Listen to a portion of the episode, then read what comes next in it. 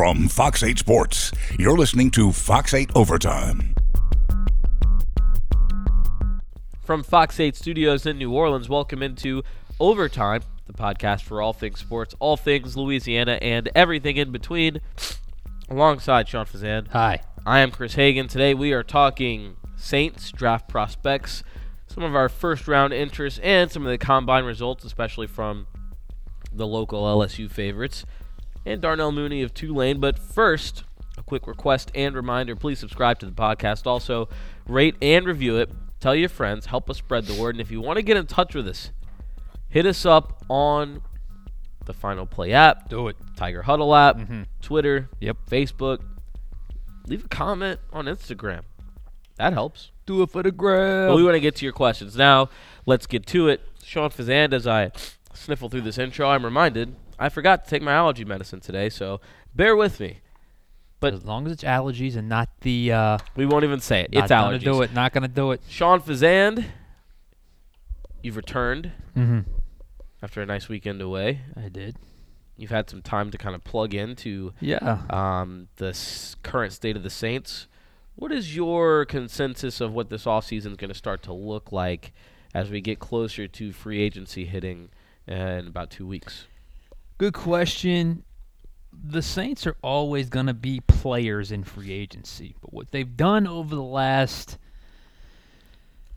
really since Jairus Byrd. So let's say 2015, 2016. Actually, you can't say 2015 because that's the year they signed Brandon Brown. But usually, since that that 2014, 15, just really bad two years, um, they've done a pretty good job of a identifying players that fit free agency wise, and b setting a realistic market for their services where you don't go over uh, to land these players. I can remember when they signed Larry Warford, I believe it was Kevin Zeitler was their initial target. He ended up getting something like 13, 14 million a year, which, by the way, for a guard is probably going to be middle class now, given uh, the rate of uh, of, of contract uh, rising over the last couple of years. Uh, last year, Adam Humphries was a guy they wanted. Uh, he w- he got paid a lot from uh, Tennessee, so they walked away. Um, remember Jimmy Graham a few years ago, Mm-hmm. tight end they wanted, got paid a little more in Green Bay. They said thanks, but no thanks. Um, so there are always going to be players in the market because Sean Payton cannot help himself. He he if there's a chance to improve his team and they have the means to do so, they're going to do it. And when I say means, they'll they'll stretch things out, they'll move things around, they'll you know uh, transfer balances on the credit card if if if, if need be uh, to get a player that they want. Um, so to answer your question, they're going to be active. They are always active in free agency. That's why they never get compensatory picks. And of course, they have the draft. In saying that, though, I don't expect a free agent bonanza. In other words, signing nine, ten guys, major free agents, because I do think there's some of their own guys that they want to bring back who they should prioritize. Mm-hmm. And I think it's about a handful of guys from other teams that they should target that could be realistic needs and fit in well with this organization. So when we're talking about realistic needs and the ones that kind of stand out, I guess, including guys who they may bring back, we're talking about a safety with what you do with Vonn Bell um, at left guard, Andrus Peat. Um, there is the constant noise, chatter, probably correct speculation too that you know they're interested in another receiver, though that may be Justin Jefferson, which we'll get to. Um, what are the positions that, that stand out to you in terms of, um, I guess, the more immediate needs that maybe you don't go for in the draft because where the Saints are drafting, that guy may not be there, or just a spot where Well, to stay a championship contender, you want a veteran. You've got to have. You can't risk it with a rookie. right. So if you were asking me, I would say um, the two that jump off the page are interior lineman and a linebacker. Um, Andrus Peat, I think we can all agree, is probably his days are done in New Orleans. I just Mhm. don't think. Uh, I, I about midway through his tenure here, I think the organization had kind of reached the point where they just felt like, look, he is who he is as a player. Um, we're going to move on when his contract's up. I would have tried to trade him last year, but it didn't happen. Regardless, um, You have Erik McCoy. You have Nick Easton. Larry Warford is a guy whose play does not match his contract. He's one of those sneaky ones that I could see perhaps being a cap casualty at some point. Although if they do that, they would leave a very, um, very important position pretty vulnerable at the two guard spots with Nick Easton, who can fill in, but is he more of a reserve fill in or is he a true starter? I think he's done enough to at least get himself into a, a competition, but I wouldn't just hand him the job. So one, if not two interior linemen, and a linebacker because I don't think Kiko Alonso's coming back, especially at his $9 million cap hit. Um, you only have Demario Davis, who I think they should extend to create some cap space. Mm-hmm. Um, Alex Anzalone, who's got injury issues. AJ Klein's the guy I'd bring back, but you know he's 29 years old. The chances of him coming back are certainly not. It's not a guarantee that he's back. You have Kaden Elliss, the young kid out of Idaho, who they like a lot and, and contributed on special teams. But I think right now to pencil him as a starter, I think would be a little foolish. So I think you sign a veteran as a linebacker, sign a veteran interior offensive lineman. It's funny. I've never been in the got to have a wide receiver camp. You got to have his. I do think they need a receiver, um, but I think this year and only this year. Would I say this? The place to go get that player is not in free agency; it's in the draft because the draft is so deep at wide it receiver really this is. year. And you look at that um, first round, and yeah, a guy like Justin Jefferson, I think, did himself a favor. Um, see what you want about 40 times, and, and I'm I'm on the fence about about it sometimes at certain positions. I think with with receiver, it's telling, and and Justin Jefferson was a guy who um, wasn't always running routes straight down the field, so maybe we didn't get to see his vertical, you know, straight line speed a whole lot, but he certainly shows he has it and I think he definitely did himself a favor for anybody who was thinking he might be early second round, somewhere in the second round. He probably pushed himself into the first round just because even with what we know now that 40 times aren't necessarily everything at the same time that's telling you something that he's in the you know low four fours I, and I think he did himself a favor because what you notice about Jefferson was his production 1st mm-hmm. And he looked like a true football player, not an athlete playing receiver. He looked like a true receiver that understood the details of mm-hmm. route running. Really was a zone buster in terms of, you know, playing out of that slot. Really, I mean, Joe Burrow looked to him over the middle all the time, and he really excelled from hash to hash, from inside the numbers, but can certainly do well on the outside as well. But I think his future in the NFL is a slot receiver. But running 4 4, was it 446 or 442? One or the other. I think it was like a it was- four four four It was un- in the 4 4s. yeah Just literally, he doesn't have to do anything else this, this pre draft. I mean, if he wants to work out for a team, that's fine. But there, he does not need the time for anything else because now his speed and athleticism you can marry together with his tape. And here's another thing that I li- really liked about Justin Jefferson is people forget about this. He was still productive before Joe Burrow was Joe Burrow, before Yep. Joe Brady came along. Yep He was still productive in 2018 when Joe Burrow was figuring it out. And that matters when it when they weren't clicking as an offensive unit, when he was, you know, they weren't clicking on all cylinders and they weren't, you know, this offensive juggernaut. He still managed to find a way to be successful. So, look, I I really like Justin Jefferson. I did an extensive film study on him about why he would fit with the Saints. So, I'm on board. The Destrehan product uh, with the Saints at 24. So in years past, the issue there has been, you know, there's always that local guy that fans want to uh, Mhm. to latch onto and link him to the Saints, and maybe it makes sense. Maybe, I guess on the exterior it makes sense, and and maybe it's a reach. You know, does it fit with where they are? It feels like Jefferson is in that perfect strike zone of it makes sense position wise, need wise, and pick wise, where um, it's not a reach to take him at 24 if Mhm. the Saints stay at 24. History says they may move up. Or, and if you don't take him at 24, he may not even be there at 30. You know, he, he could be off the board pretty quickly. I think what he did because I, I've looked at every mock draft I could from from mock drafts, people that I trust in terms of scouting circles, and I think what he did was he was a 28 to 32 before the combine. Now I think he's firmly in the low 20s. So anywhere from say high teens, 18 to like 26, I think is realistic. Uh, and he can go anywhere. I saw Philadelphia. He's been mocked to Philadelphia quite a bit at 21. So um, he's in the first round. There is no way he's getting out of the first round now with that 4-4 speed. Yeah, I think that's an excellent um, advance for him. Uh, another guy, Patrick Queen, runs a 4.50. Mm-hmm. We're go down this LSU rabbit hole real quick, and um, I think he's another guy that it feels like from January 14th, the day before the national championship, to like January 16th, Right. he went from mid to late third round to first round.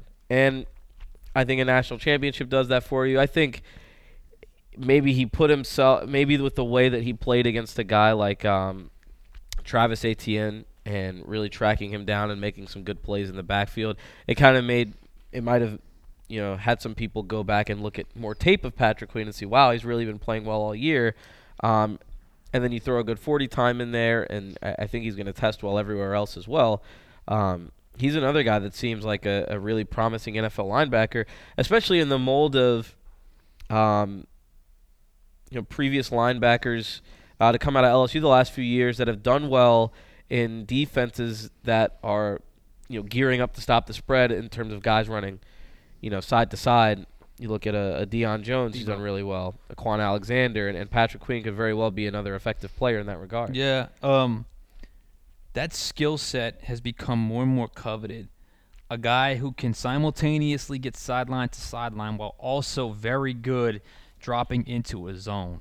Um, Patrick Queen is a very modern NFL back. I mean, it's a, a backer. He's just like Deion Jones, in my opinion, who was the best cover linebacker in the NFL. It's just so hard to find cover linebackers. It just they don't exist um, in abundance. So he's got that skill set. So you know, is it better to be the star of a of a prolific team or perhaps the most underrated on the prolific team? Because I think he's got the title of the most underrated player on that LSU team. I mean, if you were to just name off the, the players from that team last year, he might not even crack the top twenty in terms of most recognizable or most you know biggest names. So or or you know biggest you know most popular, but his impact was certainly felt. You know that interception he had against uh, Tua in the Alabama game, which really That- catapulted LSU, was such a good play.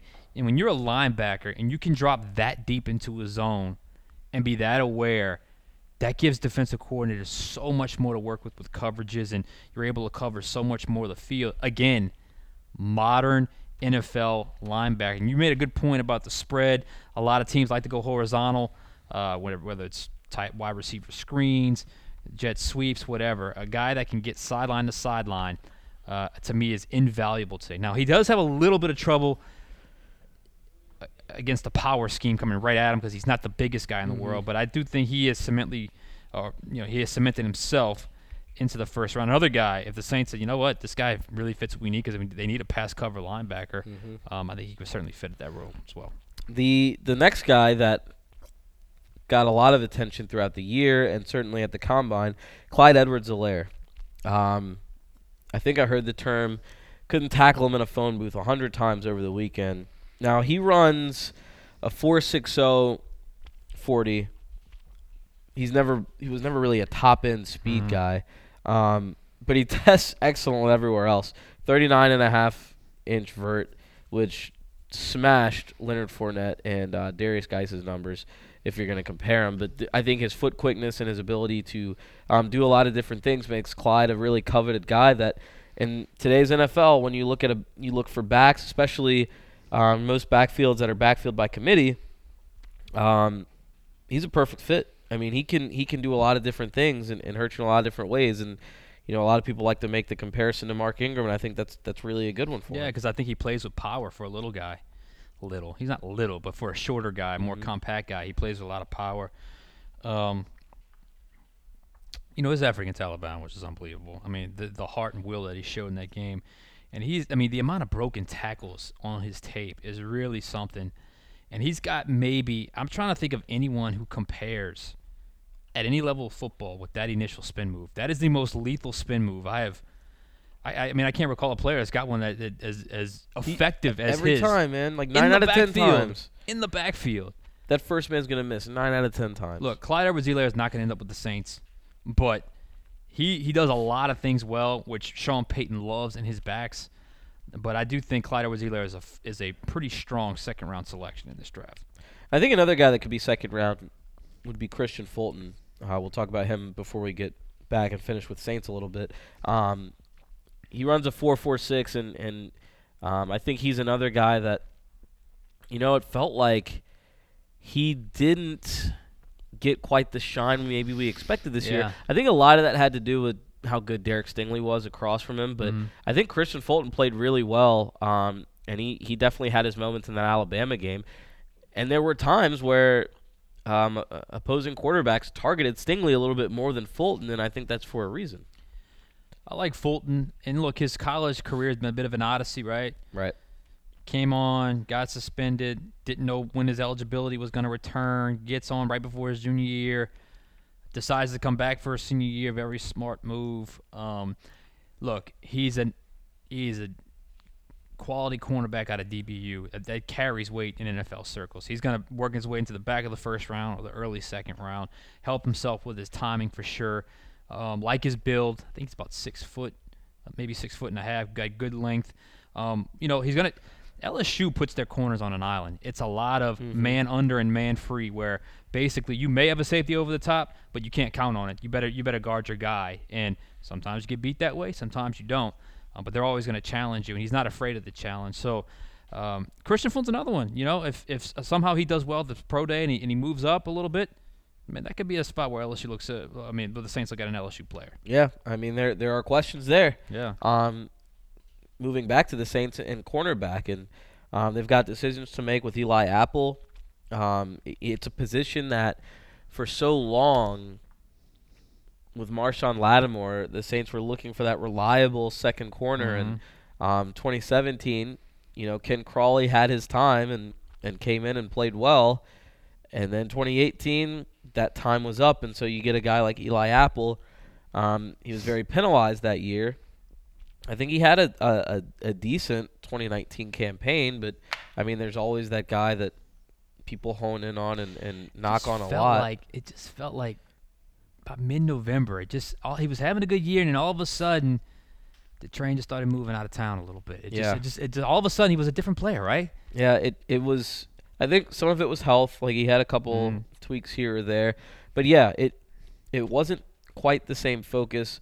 Um, and I don't know what that was, and, and I don't know how much the Saints factor that in. Um, a lot of times it's what have you done for me lately, but it, but um, he was certainly a guy that, you know, he's better than I think he's better than more most teams' second best corner.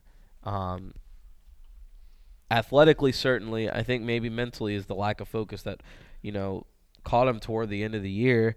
But if the mental if the mental focus is there, uh, I I would see the Saints bringing him back if they could I, get a good I price remember on him. thinking he had the best training camp of maybe any Saints defender, hmm and he really played well in the preseason and into, like I said, the first half, first three quarters of the season. And it just, I don't know, something just all of a sudden, what, what game were, was it where they were targeting him? Gosh, what game was it? And it just felt like from that game on, he just was not the same confident player. The San Francisco game, it was clear he had a target on his back, and I mean they went after him, and Mhm. it's like all of a sudden he just he just kind of shrunk a little bit, and he just was not the same player. And he's the guy that can really look. He plays press man. That's what he does. Um, he just he's not going to play much zone. He, you got to have him in a man situation. So, um, Eli Apple, if I were a bet man, I'd say will not be back. Janoris Jenkins will be back, and I'm probably 50-50 with PJ Williams at the nickel spot. Huh. Okay. Um. So if PJ's back, and you Maybe. get Vonn back, you still have that. How much does having C.J. Gardner Johnson maybe weigh on? Maybe we could live without one of those Yeah, guys. exactly. And if you would have asked me this time this time last year, I would have said no brainer. Vonn Bell take a walk. PJ and CJ Gardner Johnson is your strong safety. But I think what could happen, depending on the way free agency plays out, it could end up Vonn Bell back and CJ GJ as your nickel because he's a very physical. Yep. He can play press man, got very sticky coverage uh, skills. He can play nickel, a physical nickel Mm-hmm. um, better than I thought. So it, it, you might be onto something there, depending on if Vonn. Bell, and I don't think Vonn Bell. I think we appreciate him here. I don't know if he has the same reputation in NFL circles because I do. I check these lists every day, top NFL free agents at different positions, and the highest I've seen him, and this is a 25 year old coming off a career year. The highest I've seen him ranked as far as strong safeties was eight, as far as free agents. Who's ahead of him? I gotta check that list, but it was. I mean, it, he was. It was surprising that he wasn't in the top Yeah. five in any of them. The guy is like, I, and I again like, You know, sometimes the narrative kind of, kind of blurs vision a little bit, even more Yeah, than the actual tape. I just think there's no narrative. Like I, Right. I, I think I don't think there's a negative narrative. Like I, I don't know that any. If you if you didn't see what Vonn Bell did well, I don't think you saw what he didn't do well. Like in those first couple years, Right. Um, you know, he had some issues with zone coverage and communication in 16 and 17, but um, the best part of having Kurt Coleman for a brief period of time was helping Vonn Bell improve his game, and, Yeah. and he certainly did that. Um, and he was like Johnny on the spot. How many fumbles was he there Five to pick up? fumble recoveries last year. That's not by accident. No. that's that's knowing where to be, and that changed the game against Seattle hmm back in week two. I mean, who knows? Changed if a that- lot of games. And who knows if that doesn't happen in week two? How different the season looks because they needed that win with the Mm-hmm. of the with Brees being out more than any other one. It was week three, excuse me, Yeah. against Seattle. So, I I I would think if I were ranking the Saints free agents as far as getting them back, obviously Drew's one. He'll be back. We know that. But unrestricted, I might have Vonn Bell at the top, then maybe Onyemata, then an AJ Klein, and then you kind of get into that Andrus Peat, Eli Apple, PJ Williams tier, which I don't know. I think those are the guys they'd be willing to lose. Okay, so from what you just said, it and and I agree. Um, it feels like there's more of a, a vibe that they need to keep this defense performing at a high level, and I, I would agree because that has that is what has pushed them to where they are now. I mean, we've seen the Saints over the last 15 years, right? We've Right. seen When the defense is bad, they're bad. When the offense is good, they can still we be saw 2014 to 2016, and then we saw them, especially uh, you know at times in 2017, get better, and then 18 and 19, the defense really played well. And, and look, in 2018, the back half of that year, the defense was why they oh were- yeah, went as far That's as why they, were did. there, right? It's insane, and so um, I would agree that, and, and at some point. The offense does need to be addressed because all, that that has been a bit of a thing in the postseason. There's no denying Right. that. But to get there, I think you need a defense, and then you need the playmakers and the play calling to be there in the offense. And and I, I don't want to say it's something you take for granted because the second you take it for granted, Right. then you struggle against the Vikings or you struggle against the Eagles and Rams to score points in 2018. But um, I do think the defense is where this team has has stayed in games, had won games, had swung games, and and it's a big reason why they won games with Teddy Bridgewater this year.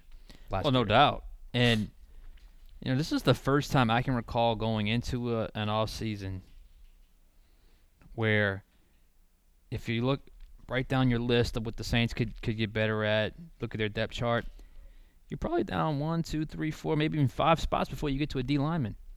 Like the D line has been rebuilt. I mean, it, for years that was what they needed, whether it was a three technique tackle, uh, pass rusher opposite Cam Jordan, nose tackle, whatever the case may be.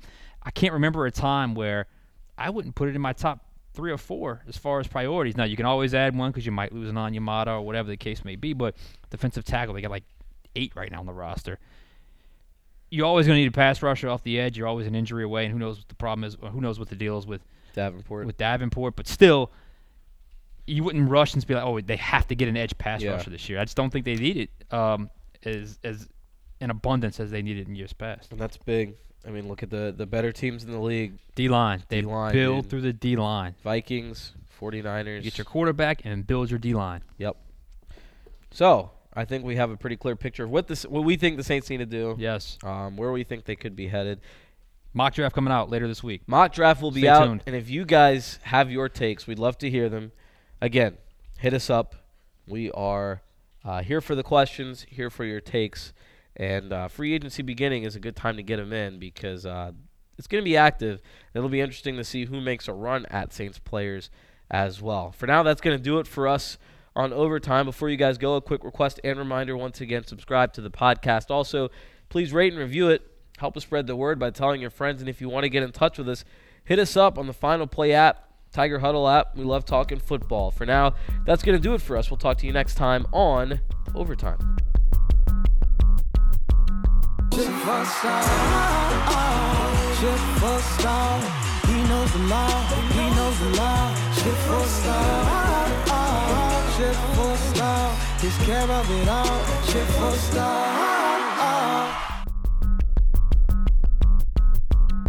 From Fox 8 Sports, this has been Fox 8 Overtime.